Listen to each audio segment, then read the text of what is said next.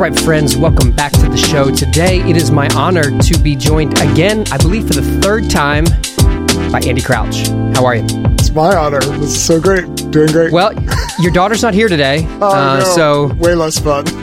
well, you know, I just really love that like father daughter stuff because I'm father of three daughters, and so I'm not saying I'm disappointed to talk to you, but I kind of like the, you know, father daughter thing going on. So I anyway, totally get it. I'm gonna be real honest. When um, when I saw you had a book coming out, the first thing I felt was shame because I feel like whenever I talk to you, it's about technology, and I feel like I'm gonna be shamed for how much I'm on my phone and how much I look at Netflix or something. And so, like, I felt like, oh great, uh, get ready for some again. shame. Yeah, like our favorite luddite, Andy Crouch, is back on the podcast. Is is But you do know, you just I hate tech? love technology. I love technology. I'm such a geek in every way. Uh-huh. I was I was coding before, bef- probably before you were even a gleam in uh, anyone's eye. First of all, thank you. I appreciate you making that assumption. Uh, I, I know that you're wrong about that. Like you're just assuming incorrectly. How, how old are you, Andy? Fifty-four. Yeah, so you're 14 years older than me. I assume you weren't coding when you were. When I was were you? 12 years old, my dad took me to the computer center at Syracuse University where he was teaching, which had the computer. like, Oh. literally the computer. Okay, now I, have, I have your whole backstory figured out. So your dad, Syracuse, takes you here.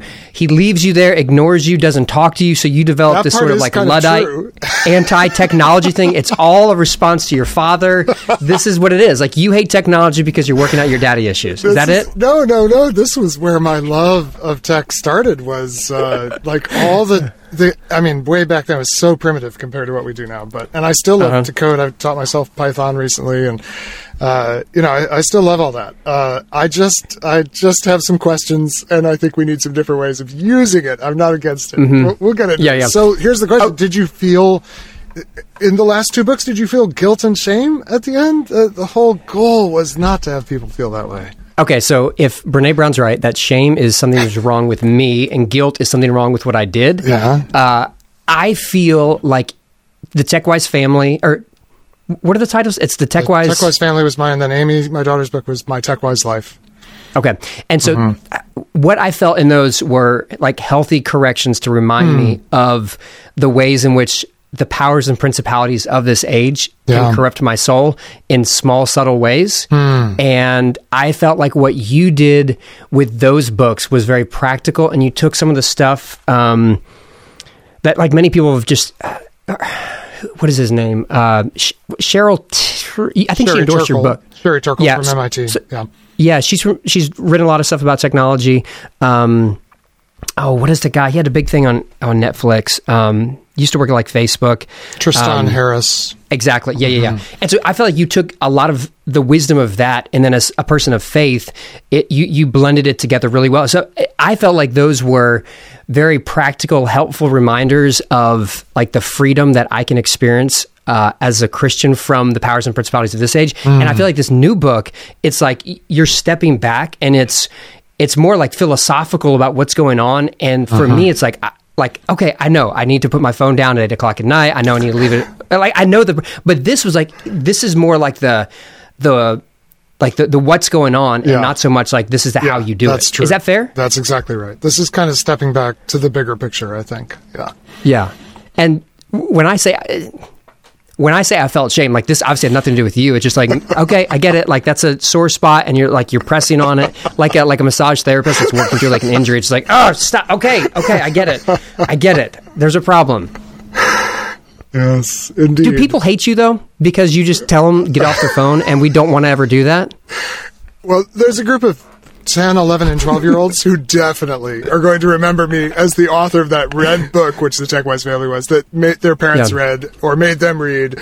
That, that made their parents say you can't get an iPhone yet, that kind of thing. Yes, there is a there is a cohort of ten to twelve year olds who hate hate me. but the grown ups, I mean, generally, actually, I think one of the interesting things about technology right now is every everyone I've met is ambivalent. Um, there's not that is, and you know, ambivalent means you truly feel two different things. One is, gosh, this is really useful. Sometimes really, you know, pleasing, pleasurable, enjoyable. but then on the other hand, something doesn't feel right. So actually, other than the 10 to 12 year olds, I don't feel like too many people um, really resent what I'm saying, but but I you know it's a it's a set of uncomfortable questions like what are we actually implicated in as Yeah. even as we have this conversation how could we make this as good as it can be are there, is there a level of good that it can't get better than that and there's something better than that that we might be missing out on if we only stay Yeah. in the technological frame those kind of Yeah. questions are you know they're awkward and some people are more inclined to uh, wonder about them and, and entertain them than, than other people Is anyone really arguing that being on your phone a lot and staring at a screen a bunch is good for like no one's going to say oh yeah no Mm. this is good for me i feel happier i have more joy and content I, is anyone actually arguing with the basic premise that this is not a neutral entity that's in our life Yes, uh, some. I think some people would push back. Maybe not. You know,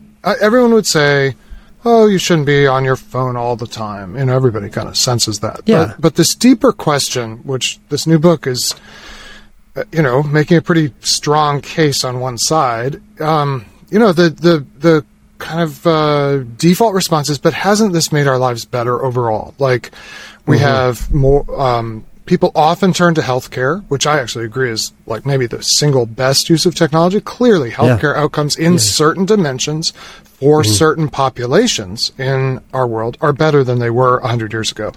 Uh, arguably, without a certain kind of technology applied to agriculture, we couldn't feed the 7.5 or whatever it is billion human beings on the planet today. So there are some things like that that people point to, and they're like, "Well, you can't be against that." But I'm not against that.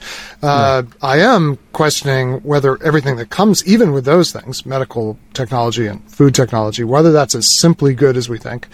Um, and then the closer it gets to the heart of what it is to be a person, the more risk we're taking. I think. Uh, So you know, and even then, people, some people just resonate more with the critique, and others like, hey, I think it's pretty, fi- pretty much fine. And and then also you meet people who have done very well for themselves by uh, finding a, a niche in the technological ecosystem, and and for them and their their family and the people they're providing for, it's worked out really, really well. So Yeah. I, I understand that, and and um, you know, I just want to see whether we all agree that on balance we are getting, you know, in the title of this book, are we getting the life we're looking for? And I think we aren't as much as we sometimes are fooled into thinking we are. Yeah. I, I think everyone would say there's certain benefits from technology that are uh, undeniably beneficial. Yeah, I think Medicine, so. like you mentioned, that's a Yeah. great one. This podcast is a great one. Uh, there's a lot of things that we all go right, like, this right is up there with, yeah, you know, uh, Yeah. fending off heart disease. yes, exactly. Like it is one and the same. Um, you know, my mother-in-law recently got a heart valve replacement surgery, and like that doesn't happen. Also, this podcast won't happen. Both of those things are equally, equally as important, and so I'm thankful for that. But y- you talk about it in the book. You talk, you bring up mammon, which is like this uh, this concept that Jesus used. It's an Aramaic term, and it's not like just money, but it's more like the Almighty. When I've preached it before, I've talked about it like this is like the Almighty dollar. Like Wow. it's the Almighty is obviously like a, a theological term, and we've attached that to money. I feel like Mammon kind of gets to that. Ah, it's so But- good. So years ago, I was uh, th- there's this guy. He was uh, like a friend, and he was trying to make this argument that money is neutral. Like that money, it's just it's neutral. And he goes, it's just like water in the Bible. And I was like, well. Actually, in the Bible, water kind of represents chaos. It's the chaotic force that God ah. overcomes in, in creation. Wow. And Jesus speaks and says, Peace be still. Like Jesus is overcoming water. It is not a, a morally neutral force in the Bible. Now, I love to swim. I don't think it's water's out to get me. But Right. theologically, in the Bible, it's not morally neutral. Money's Wow. not morally neutral. And the same I feel like technology, we are kind of agnostic to the real power that exists within it. Yeah. Yeah, I am very, I think there are very, very th- few things we encounter that are neutral, partly because we live in a world that God actually declared very good once the image Yeah. bearers were in it. So I actually think technology and money actually start out very good. Um, technology more so, because technology is the actual transformation of the world uh, through discovering its uh, inherent properties, which are good, created by God. Money is ultimately just a, a, a counting mechanism, or you know, strictly speaking, a unit of count, store of value, medium of exchange, and so it's it's kind of secondary. Um, and and even so, I would say it's good that we have ways to account for value and to exchange value between human beings. Yeah. But the the witness of the biblical way of thinking is that the very good, the very good world, is precisely the thing out of which the image bearers begin to make idols. And then the idols are not neutral. The idols are actually very bad. and then they participate yeah. in systems which, to which I think we can properly a- apply the word evil, that is implacably opposed to God and the good. And and in this way, I think technology can become an idol and become part of systems that are, are truly damaging. And money, because of its secondary quality, that is, it's not a primary good. It's, it should only be a way of counting how much real good you've done. But because of its secondary quality, it more easily gets caught up in this world that, G- and I think it's why Jesus applies this proper name to it, mammon. Um, yeah. It easily gets caught up in a realm that is truly opposed to what's good for people. And then the other problem is that technology is very driven by mammon uh, to an alarming extent, not actually yeah. always by what's best for us, by but but by what's best for mammon, which is a very yeah. different thing. Yeah. Yep. Yep. Well, I mean, my daughters recently were asking me who's the richest person in the world, and it's hmm. it's technology people. Like it's people who are in the forefront Absolutely. of tech. And you go, well, obviously these two things are together, and no one's going to say that money is oh well you know let's not worry about money jesus talks about money all the time and mm-hmm. technology is a big part of it like if you look at the yep. pre-creation in genesis what uh, i did a series on technology which is basically me adding like three extra bible verses to your book um, but one of those was the the Tower of Babel, which you probably even referenced. Yes. But the idea of the Tower of Babel is in some ways humanity trying to progress and, and moving towards civilization. Like there's this directional point yep. that they're they're going away from where it was before, and it, it's not neutral. Like the, the, the Tower of right. Babel is not neutral. And we look back right. and we go you know everything that's happened in the past is just is what it is and, and, now we just have technology whereas technology didn't exist in the past and you're like well the history of humanity is that there was one technological advance after the mm-hmm, other and they're not morally neutral if mm-hmm, you go back mm-hmm. 500 years you get the mm-hmm. printing press Hmm. religious communities are vastly different now because everyone has their own Bible. And the Protestant Reformation doesn't happen without that technological piece of advancement. Yet we're all like, oh, technology is always like forward looking and we never acknowledge it in the past and we never acknowledge like this is constantly shaping and affecting us. I agree, and actually, you know, that's a good example of something that people will bring up, and they'll say, "But wasn't that that good?" And and I think I might say the printing press wasn't that good, as I would say, actually, a lot of the building blocks of our technological stack today are not good. Um, net good, that is, you know, on net, they, yeah. they are good. Um, but first of all, there's always unintended consequences, and secondly, yeah, to the yeah. extent, and this was not true of the printing press, press at the beginning, uh, to the extent that these things are developed and advanced because they serve mammon. That is, because they generate profit. I think what's interesting about technology is that um, some things technology does for us also happen to be profitable. So, like music streaming is extremely uh, is extremely profitable for the streaming services, not for musicians. Not the musician, yeah, no, right. No, no, so no. that's a real issue. But but just at the level of like, can you build an economically viable business on streaming music? Yes, you can. And yeah. is it good that we have access to such an amazing catalog of music? Uh, I suppose it is good. I, I, don't have any real objections to that. I pay for Spotify every month.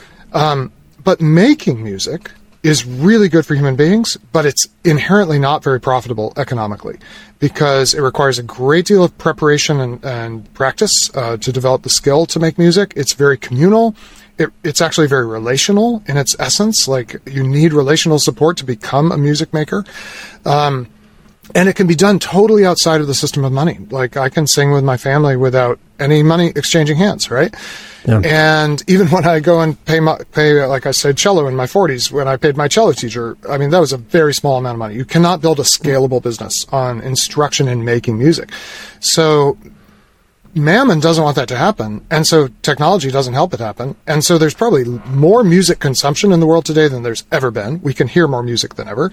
And there's mm-hmm. probably seriously way less music making in the world, which is so good for human beings to do individually and together, than there's ever been. I, I yeah. just have no doubt we make less music as a people than any human human cohort has ever made that because technology sometimes wants things that are good for us, but sometimes it doesn't care. And some of the best things that that some of the best things for us it doesn't care about because it doesn't serve mammon and yeah. that's really the heart of the matter is we if we let our lives be kind of shaped by the default settings of technology, which ultimately only advances to the extent it serves Mammon's priorities, we are missing out on many of the things that make being human absolutely the most uh, joyful and full and real. So that's Yeah. the, the heart of the matter to me. No, that and that's the the music component is a like a, a brilliant illustration. I knew you were going to bring up music because you hate sports, but you love music, and uh, you I don't hate sports. I'm not great at sports, but uh, no, we, we, we've had this problem before. But the idea, like, I, I'm listening to music all the time. Uh, like you, when I found out about Spotify, like a decade ago or whenever, Yeah. like this was revolutionary. Like all of a sudden, the access to music just just became substantially more, and it was amazing. Like I, I love it, but I'm not making music. Most people aren't, Mm-hmm. and music becomes. Uh, like a, a thing I do while I'm working out or when I'm writing or I'm, while I'm driving or whatever. And one of my friends who is a musician, my friend Jay, says there are some musicians who would say you shouldn't listen to music while you're doing something else because then it makes it like just a background thing and you don't really appreciate it. Yes. And like you're doing it like by yourself. Yes. And one of the things that you talk about in the book is like there's a crisis right now of loneliness. And in some ways, we have bought in to the idea that what we get on social media counts as connection. Wow. and we have in some ways like been like we've received part of the medicine but it doesn't ever bring healing. It's like you, you took a couple doses of the pills but it didn't actually ever like fully do what it's supposed to. And so we have this pseudo relationality but we're really lonely. Uh, why do you why do you think so much loneliness is going on from your opinion? I would trace it back to a very fundamental belief that is not part of the whole human history of tool making, like you you know you described. In a way, human beings have always made tools. In that sense, we've always had technology, but it's a new thing, and it's the idea of impersonal power, power that doesn't require relationship to make a difference in the world.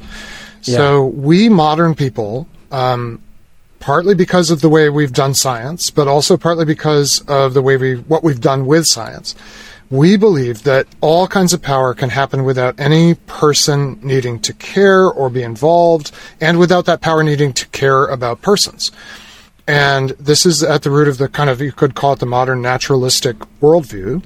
Um, and I would I would suggest I, I try to sort of sketch in the book that once you start building a world around impersonal power, you start to make a world that's very bad for persons. And persons are inherently relational creatures. Uh, you don't become a person or you are not a person without relation with others. It's, it's, uh, it's not something you possess all by yourself in a way. It's certainly not something you can flourish in without others.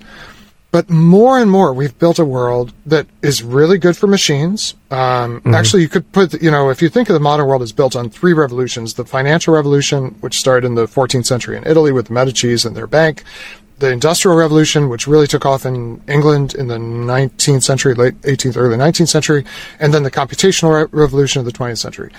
You, you build a money that's a, a world that's good for money, a world that's good for machines and a world that's good for computers. and you multiply all that together and you get a massive increase in GDP and certain real benefits to human beings, without a doubt. But what you're not doing is building a world that's really good for persons. So if you ask, um, and everybody is noticing this now, why are we all so lonely? Why are we even lonely after we have uh, two decades almost behind us of technologies of relational connection through our screens? You know, Yeah. MySpace and Facebook and, and you know whatever. Why why is that? It's because none of this was really built paying attention to what helps human beings flourish. none of it was built with love as a like primary index. Like it, I mean, it's a little bit of a uh, easy target, I guess. But Yeah. when you think about how Facebook began, which was I'm sorry to say, literally a way of rating the hotness of young women in the Harvard undergraduate uh, cohorts. were you there at that time I had just left. Uh, I was in campus Okay. ministry at Harvard in the 1990s, and Facebook, I So think, what- was invented at Harvard in the early 2000s. so you're saying if you would have stayed there facebook never would have happened is, is that what i heard you say I wish. Uh, I mean, you know, no, that is not, that is not what I'm saying. Because whether Okay. I was there or not, Jesus has been there all along. He was there long before I got there. he actually stayed after I left, so I heard. Uh, and I think, who knows? You know, uh, no, it has nothing to do with me. Um, you, you led me down that path, Luke, and, Yep. and there's no way for me to answer that without sounding egotistical, even if I say no, it didn't. I don't think there's a way to say that I was at Harvard without sounding egotistical. I don't know how you can do that. Like it just it just doesn't happen. Uh, Fair- nothing fair enough. to my Harvard friends. enough. But but you're saying like Facebook was invented, as we all know, by a, a- a way to rank how hot people were. Yeah, so total object- objectification. But even when you look at how the technology is built, now, now the good thing about Facebook, the, we- the reason it actually took over social media for a long time, is it was actually built on this very fundamental thing, which is the human face, which is a really important thing. It's it's the primary medium through which we experience personhood. Even people who are blind, um, when they're being given ca- when they're infants, they connect with their their caregiver through touching the human face, and their their brain recreates the sense of the face, even if they can't ever see. So Facebook, you know, th- to its credit, um, built its platform on little, you know, tiny little icons of a face of someone you knew, but but then you think about how thin the systems were that provided you a way to connect with those people. So the like button, your you know your friend shares that they've gotten engaged, you hit the like button. Your friend shares some article they found funny, you hit the like button. Then your friend shares like uh, we lost a, a pet, a beloved pet, and you're like, wait. Do I hit the like Do you button like for that? Yeah. and for a long time, it was literally a one bit, you know, on or off. One one single bit of information was all yeah, yeah. it gave you to like respond. Or you can type in the text box. Well, that's like a few bytes, and that has nothing to do with how human beings respond to beautiful news like an engagement, to funny things, and to sad things. Like it- Facebook thinned out all of these relationships, redirected them onto this platform, and then, of course, profited from them. So Mammon mm. did great from this. But did personal relationships actually do great from this? Even after it got past its ranking hotness beginnings, it's still not really responding to what it is to be a human being. And it, it was lacking an understanding of what really creates durable, sustainable, worthwhile relationships. Well, you multiply that by like almost every system in our world is built to be good for money, good for machines, and good for computers, but not good for people. And no wonder we wa- we wander through the world and we feel like no one ever sees me. Does anyone know me? Even the people who I wish would know me are kind of shaped or misshapen by all the time they spend on screens. And so uh, that's why I, I think that's the deep underlying reason that our modern world feels so alienated and lonely so much of the time. Yeah.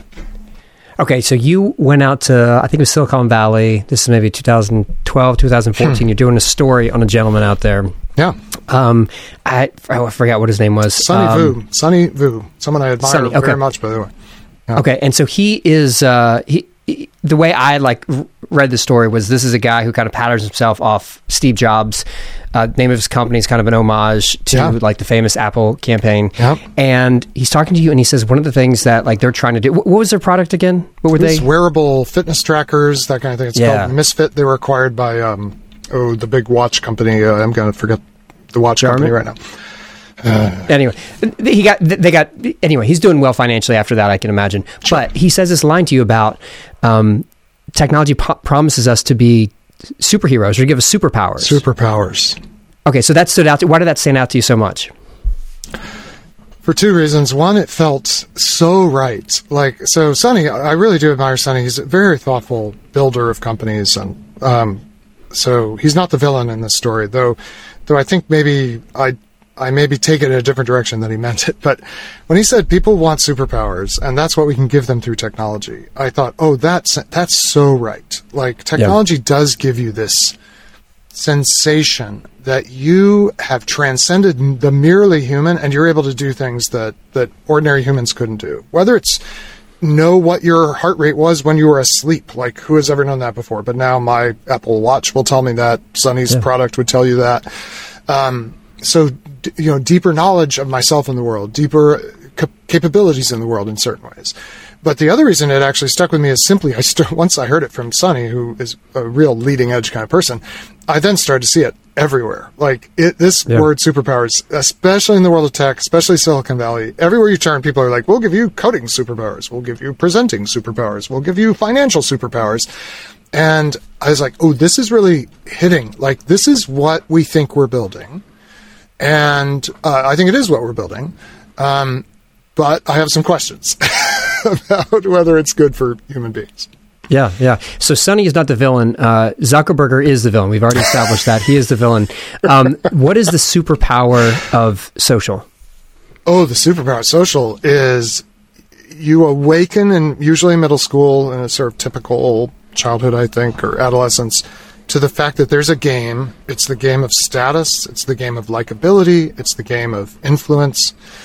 And in middle school, before the social media era, you you become aware that there's all these things people think about you that you don't know what they think, and it's very hard to assess really where you are in the game. Even the popular people don't necessarily feel popular. Um, social media gives you legibility and also kind of levers to assess and then trade on your popularity. It gives you mm-hmm. number of likes, it gives you number of followers, it gives you real-time feedback on what kinds of behaviors make you more popular or less. Um, so it's basically low, and, and then it gives you like low friction influence at a distance. So rather than having to be with people to be liked by them, known by them, uh, influence them, you can do that, you know, from your bedroom or wherever. Um, and you can scale it way beyond the dreams of anyone in when I was in middle school. Um, and you're all, all, everyone now lives the life of a celebrity in a way, like uh, someone who's not really known uh, by a lot of people who nonetheless know about them and who who give them feedback on their popularity and influence, and and that's a superpower. Like you know, most people can't do that until very recently. So it's social superpowers, basically. Yeah, and so even the popular, it's just clearly all good. I mean, everybody's just so much happier now that they have. Yeah, all we're all happier. The more time you're on Facebook, the happier you become. If you get anything from this book, uh, Andy Crouch is telling you more Facebook equals happier times. Um, you can't be a superhero and remain human. Like anyone who's watched Marvel knows that. Like you, yes, that's the tension. Like you, exactly. and even DC people, like you're a little bit sadder and not as happy because you're a DC person over Marvel. But even you, you know, you can't be a su- superhero and remain human. Right. Or the way I How put it is to become super powerful, you have to leave something behind. Uh, uh yeah. Uh, something essential to your humanity has to be sort of set aside in order to access the superpower. Exactly. Okay, one of one of the superpowers that I love is the ability to listen to things on 2x speed.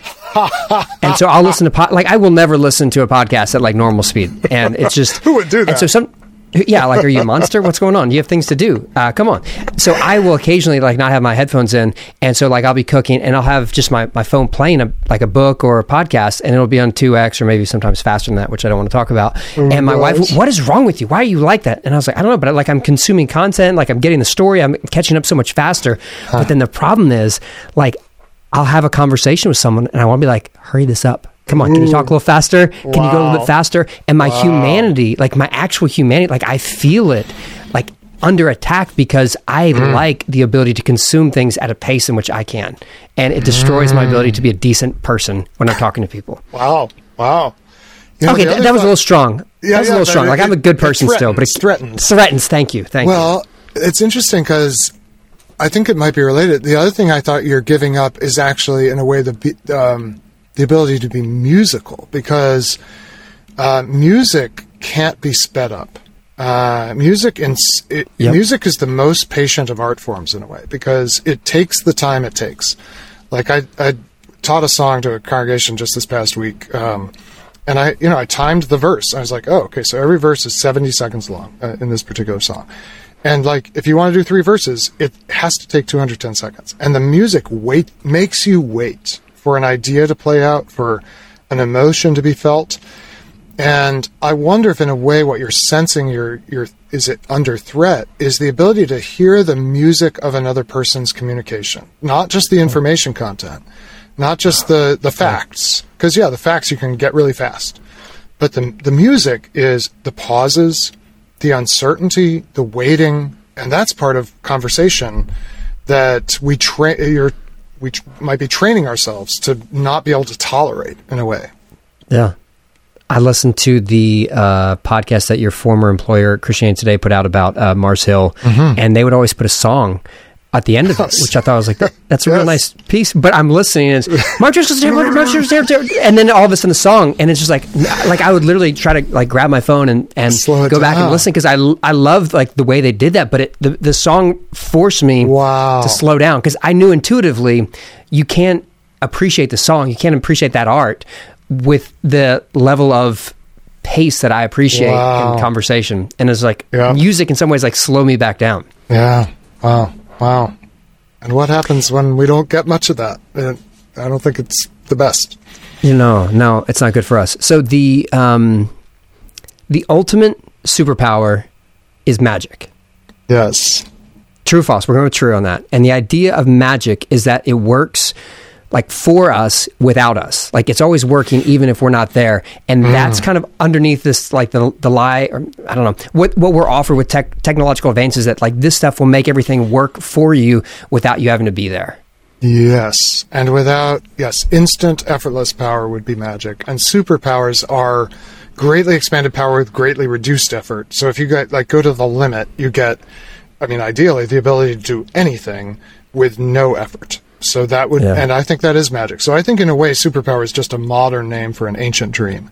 Um, and and and it is also the ultimate impersonal power because kind of crucially though magic requires skill it does not require character so no one becomes a magician because they're a, Yeah. a deeply transformed human being in the ways that maybe matter most uh, in a moral sense or a you know, character sense you become a magician because you learn the spell and once you know the spell, it doesn't really matter who you are. You you can be wicked, you can be good. You can be a good wizard Yeah. or a bad, bad wizards, but the wizards all know the spell.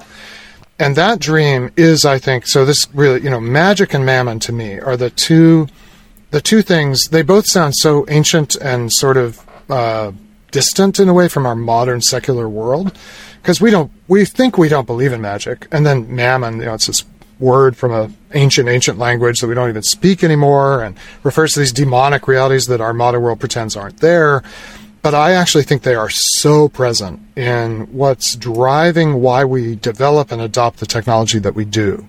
And yes, magic, uh, magic's the, the thing. And mammon, to me, is the name of the demonic force that whispers in our ears. If you have me and the stuff that I give you access to, you can do magic. Okay, so let's kind of flesh this out more. So I, I, I like to wake up. I look at this is me hypothetically. I don't like to look at Facebook, but say you know I wake up, I look at Facebook, I check that out. You know I go to work and I'm you know on my computer. I'm going to do some uh, Zoom calls and then I'm going to you know reach out to someone else while I'm driving home and I'm going to watch TV when I get home and I'm going to use my dishwasher and I'm going to use my Roomba to clean the floors. um, so I'm using all these pieces of technology but I don't ever think like, oh, I'm using magic. But where's like Right. where's the magic in that sort of like normal 2022 existence? Hmm. So it's in the belief that the more I can exercise instant effortless power, the more I'm really getting done in the world. So the fact that I can reach out to all these people as I drive and multitask and learn all this information really quickly, it's the belief that that's actually enhancing my ability to make the kind of difference in the world that I want to. And um, it also strikes me that that most of what you mentioned, maybe not all of it, um, is very very tied to a cycle of production and consumption. So it it, it ties my value in the world very deeply to what I'm able to get done and how much, how quickly. And I- don't. I first of all, I, I think there's a real place for productivity, uh, and I don't Yeah. object to um, efficiency or effectiveness. And um, I'm happy to automate things that you know get things done faster in many domains. Um, but uh, all that you know, kind of like turning the podcast up to two x, all that productivity might be crowding out. let's just suppose might possibly be crowding out other things that are less rewarding because magic's very satisfying to do. So, you know, if I can check Instagram, which is I'm not on Facebook at all, but I am still on Instagram kind of vestigially. Uh, I still have an account, and I will open I need a running count of how many fancy words you use. Oh, sorry. That would that would definitely be three, uh, which I'm Oh, really impressed with. There's another one I'm going to go back on two x speed and write it down so I can learn it. Okay, but you're on there I'm on, I'm on in a Instagram, right? vestibule. So, something like that. Um, I'm flicking through. I'm like seeing all these people. They're all like giving me these heightened experiences that they're having because who takes a photo of something that's not a heightened experience, right? Or Yeah. at least they filtered it to make it more heightened. Um, and they're all kind of inherently compelling people, which is why I follow them, even if I also consider them my friends. And and the moments I spend on that are taken away in some way from one of two possibilities. The other people who are actually around me, that could be my wife or my children if they're at home, um, or the people in my office, or or the people on the train uh, who I may have no connection to if I'm on a train to work or whatever, or solitude, right? So, and solitude would be an invitation to be present to myself in a deeper way, perhaps an uncomfortable way, and if, if I'm a believer in an ultimate divine reality, present to God. Um, and so you're trading, you're, you're, you're feeling extremely productive, but you are potentially trading the ability, uh, and I think sometimes it's very conscious, like, oh, I would rather not deal with the solitude of being on the train or the other people on the train. I'd rather have something to absorb myself in. But then I'm missing where I actually am. So this is the superpower thing, right? Like I'm now displaced mentally and imaginatively into another world of my friends who post things on Instagram. And it detaches me from whatever opportunities, whatever vulnerabilities are present in this place where I am. And, and I'm very likely to miss out on anything that might be there. Um, no, it's more comfortable and it does get a lot done. And there are times in the day when I need to focus and, and even shut out the world in a way and, and really Yeah. focus. But the, but the more you become accustomed to doing magic, I think the harder it is to tolerate in a way the vulnerability of being alone, the vulnerability of being with other people who don't, who are not doing Instagrammable things every moment, um, and uh, the vulnerability of uh, not being in control and not having Yeah. power. Yeah. But that's where a lot of the best stuff actually happens in life. Um, is on the other side of that sort of discomfort of vulnerability. Yeah, no, that's spot on. Uh, there's a wisdom that uh, the Psalms give us to uh, to be still and know that I am God. Yeah. And many of us are never still, and surprisingly, many of us never know God. And it's just like we we are always just so busy in the magic of productivity and consumption. is- It's right there. Do you remember in uh, Dallas Willard's work, he had one line or one phrase that really stuck out a ton, which was incongruent with how much he actually emphasized in his writing. It's the line about vampire Christians Ooh, I where don't, we want Jesus just for his blood. Well, anyway, it's uh, anyway. A lot of people have quoted it um, Hmm. uh, smarter than me, and it's but it's this crazy thing that's it's a footnote in the back of the book where it's not like a, a chapter Wow. that he develops. He just has like this throwaway line. It's like vampire Christian. So you, you just want Jesus for the blood. You want the rest of him. Oof. You have this Oh line where, where you're describing people uh, in an airport terminal. I think you might have been in uh, O'Hare uh, Yeah, when you're yeah. writing about this. Yeah. But you describe that place as the place where everyone wants to be somewhere else. yes. Everyone's there, but they want to be someone else. Right. And like that's so fitting for airports, but in some ways, like that's how our, like the the culture, like that's where we are right now. I don't want to be where I am, so I'm going to get on my phone. I'm going to look at something more compelling and interesting Wow. and, and prettier and sparklier. And that's kind of I feel like you just had this line. I'm like, wow, you just said something that was really, really beautiful because it accurately describes why I'm grabbing my phone. It's why I'm Yes. watching or consuming or trying to be more productive because I don't want to be right where I am. Wow. Wow. And I will say part of why we don't want to be where we are is we're in a very, very damaging world for people, for persons. In other words, when I, I who would want to be in an airport? Like it's not like I mean even the nice, you know, there's some airports that have been renovated, they're better than they used to be probably. But but overall, you know, we're post COVID in a way uh, now. At least, you know, I'm back to traveling. For a whole year, I didn't get on an airplane once. And when I went back, I was like, "Oh, airports are way worse than I remembered. They're, they're just such bad places to be a person." So, but but in a way, our modern world, which is again very good for money, very good for machines, very good for computers. A lot of the time, it's horribly boring. We're not in. We're not either in nature with its kind of fractal complexity that just always rewards the senses and the attention, nor are we in a world of either folk culture or high culture. Folk culture being just the, the ordinary beautiful things that human beings make when you let them loose in the world uh, and give them thousands of years maybe to develop kind of a tradition. Um, Yeah. whether it's German beer or you know gamelan music in you know the Himalayas or whatever. Um, or high culture, which is the the, the sort of developed capabilities of human beings at very high levels, um, which not all people have always had access to. Um, instead, we're in this world of mass culture that is good for man, and that's why it exists. But it's ultimately not that rewarding. So, of course, you'd take out your phone. Like, you know, if you're in a, a a market, a, a, town market in medieval Europe, or modern, not medieval, that's not a fair comparison, modern Europe, you are so surrounded. Like if you're in the, the city square in Dresden, or you know downtown uh, the downtown market in Rennes, France, or whatever, you're mm-hmm. surrounded by these beautiful buildings. You're surrounded by people who are your neighbors, some of whom you'll know. You're surrounded by these beautiful stands full of all the produce of the land and all this stuff. You don't you don't feel like taking out your phone. But when you're in a grocery store waiting in line, yeah. and you're basically surrounded by tabloids and candy, of course you take out your phone. Like, why would you want to be there? But it's because the whole environment, from top to bottom, is a technological environment that wasn't designed to be good for you as a human being. Yeah.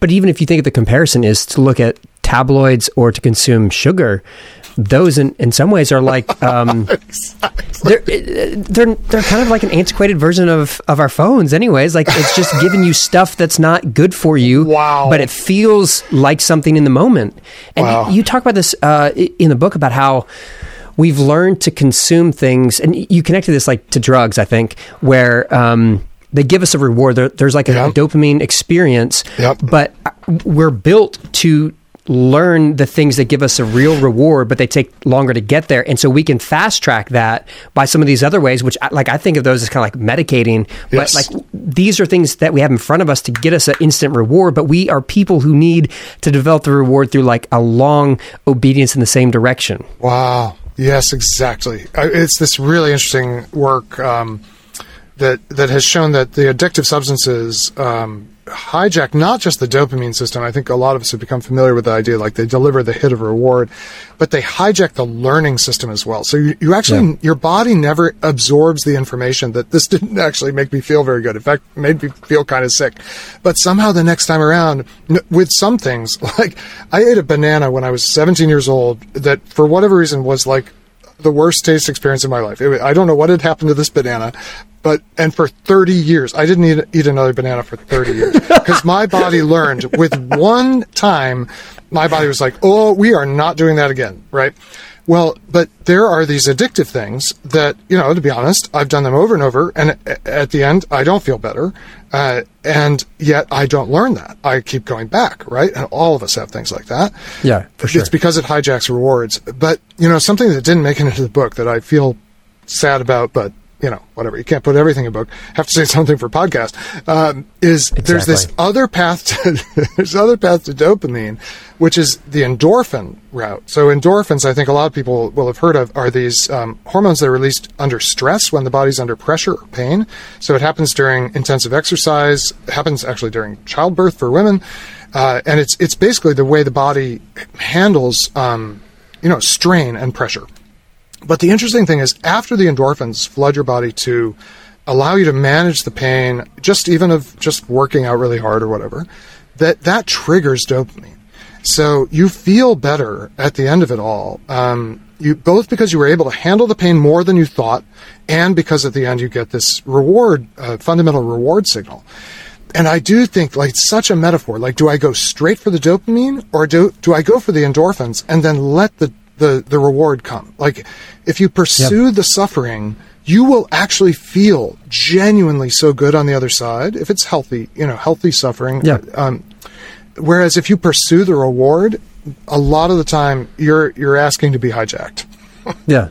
No, I mean it's like going for that candy bar in the grocery store line. Exactly. Compared exactly. to like waiting and actually having a meal that has like yep. healthy stuff in it that are actually going to be nutritious for your body. You, you, talk about in the book um, like coming off of like the superpowers, and you use the metaphor of like a, a a kid, I assume like other people play video games too, but in my head it's just a kid comes off and they're, oh, I don't want to stop being a NFL quarterback or a right. you know a Halo. I don't know video games like a shooter person, but then like you, like they're like fighting to come off that. But you compare it like there's like in some ways it's like breaking an addiction, like because in a moment yes. you're like addicted to this instantaneous life. Yes. Um, but you compare that to coming out of flow state. Yes and I, I can't say the guy's name without practicing. I forget it. you probably can. Though. at Mihai, yes. Mihai Yeah, exactly. Yeah. Whenever I quote, I'm like, all right, let me Google this. Let me guy. get the pronunciation right. But the idea of flow state is like it takes a lot longer to get there. You, you use the comparison of like uh, uh, riding your bike, on- right? So getting exercise, Yep. Writing um, for many of us, like that's a it, it's really hard. Yep. But when you come after, like there's a sense of I did something meaningful. This is a nutritious use of my time compared to like the instantaneous sort of like fast Yes. food way of consuming life Yes. with Yes. technology. Unfortunately. Yeah, and I mean, I think this gets to maybe something important that I would want to say at least, which is I, I really believe there's another way available to us that is not luddite. It's not you know smash all the machines or all the computers. It's just choo- we could choose a different way, and we could design our technology to help us choose a different way. Our technology is not well designed to help us right now. How so? But, well, I mean, one thing I talk about in the book is there's this whole ca- category of technology called instruments. Uh, so medical instruments, um, musical instruments, scientific instruments that are super high tech. My wife is a physicist, so she she studies. You know, she does experiments with very very complicated technology, lasers and dilution refrigerators that get the temperature down to a fraction of a degree, and all this kind of stuff. Can I interrupt for a second? Yeah. She comes home from working with lasers for a day. Oh, yes. And you spend your time talking to people I'm like, me. I was I mean, talking with Luke. Yeah. He made some stupid jokes. How are your lasers today? I, anyway, good luck with dinner tonight. I'm I married up in every possible way, but in fact, we both believe what each other does is pretty important. But um, yeah, there is a kind Yeah, of a wow. talking to me there's is a wow just like factor. working on lasers. There's a wow exactly. factor to Catherine's Mm. research. There's no doubt. Um, but she's using instruments. She's she's using a whole amazing stack of technology to do the work she does. She and her colleagues do, but not without human engagement. And it's not magic, right? Technology technology is easy, science is hard. but science is done with high tech. It's just done by human beings who are like pushing their powers to the edge. And does Catherine, when she's in the lab, experience flow? Absolutely. Just like uh, you would on a bike or you would when you're writing. Um, and it's because it's it's not displacing her and it's not saying you can have power without effort. All scientific research is highly effortful in every sense mentally, heart, soul, even strength, dexterity, and sometimes literal physical strength required to do certain things. And, and we could ask that everything from the automobiles we drive to the way we do um, interaction with, with the computational world would involve more of our heart, soul, mind, and strength than they do. And that would move us more toward instruments. Um, I already try to do this with my smartphone. I have tried. I I am not uh, perfect about this because I still get like on the elevator and I just go to Reddit or one of my other drugs of choice. Um, But um, but I try to ask myself every time I pick it up: Is this going to help me engage the world with my heart, soul, mind, and strength? And if the answer is no, ideally I would set it down. If the, but but often the answer can be yes. It's just that it's not really designed to present that question to me. I have to kind of insert that question in my use of it. But I think we could over time start asking for different kinds of technology that's much more like instruments and much less like what we might call devices. Yeah.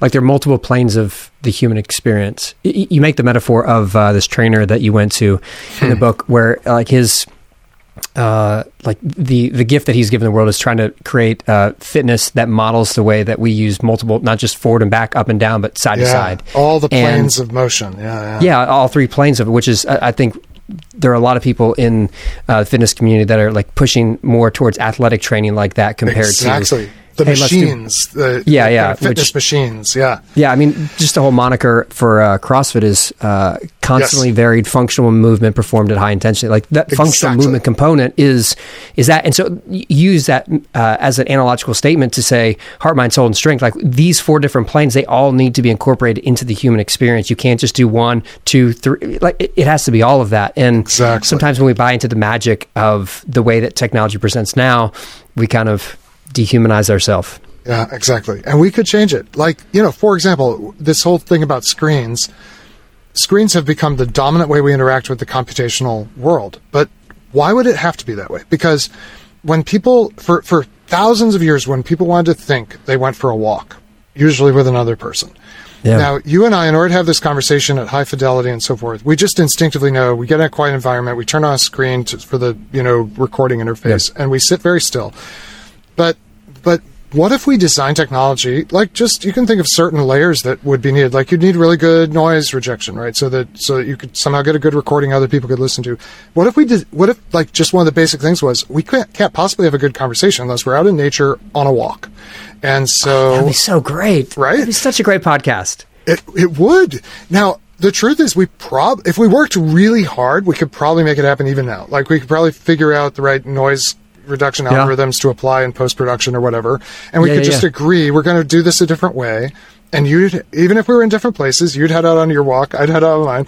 But Yeah. the point is, the whole stack is designed to have us sitting down, um, kind of neglecting our bodies for the duration of the conversation and missing out on what would happen if we were actually moving through the world.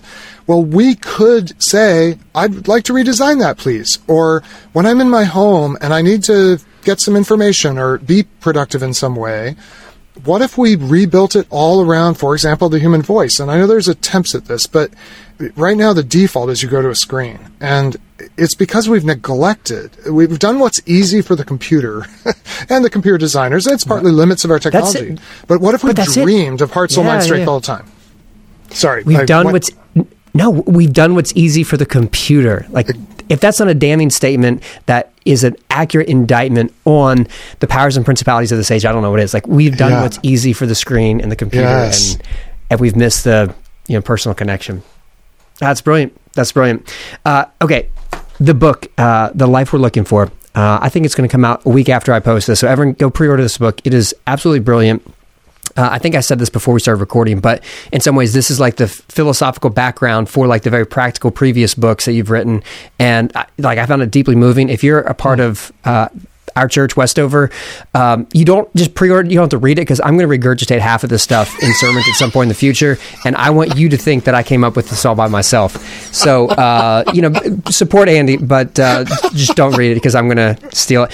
Andy, I you're in New York today a couple years ago, my wife and I went to New York, um, hmm. and I'm I'm not really like a like a Broadway kind of guy, and so I, hmm. I reach out to a buddy of mine, Jonathan, who is he's always posting, oh, I'm at this play, whatever, blah blah blah. And I said, all right, give me something that's not so much singing, but it's like Broadway, and so he uh-huh. sends me to a musical, which seems to be like high amount of singing, not like the opposite of what I asked for. And afterwards, I felt like really cultured and like I was fancy and smart because I experienced that that is how I feel after this conversation. You used a bunch of words which I didn't know, and I feel like you ele- elevated my erudition, and I'm deeply grateful for that, Andy. There wasn't too much. There weren't any long ballads or like show-stopping tunes in this, though. and There not could much dance. We didn't do a lot Well, of dance. You know, next time when we figure out how to do this, that's not easy for the screens. We're going to be dancing, I guess. Uh, you can gonna be on your Broadway, bike. Or. Hey, I'm Let's- two blocks from Broadway right now. Let's Okay. let's do it. Let's do it. Let's make it happen. Live is the best. Live is the best. deal. Sounds like a good plan. Andy, thanks for the time, man. Thank you, Luke. This was great.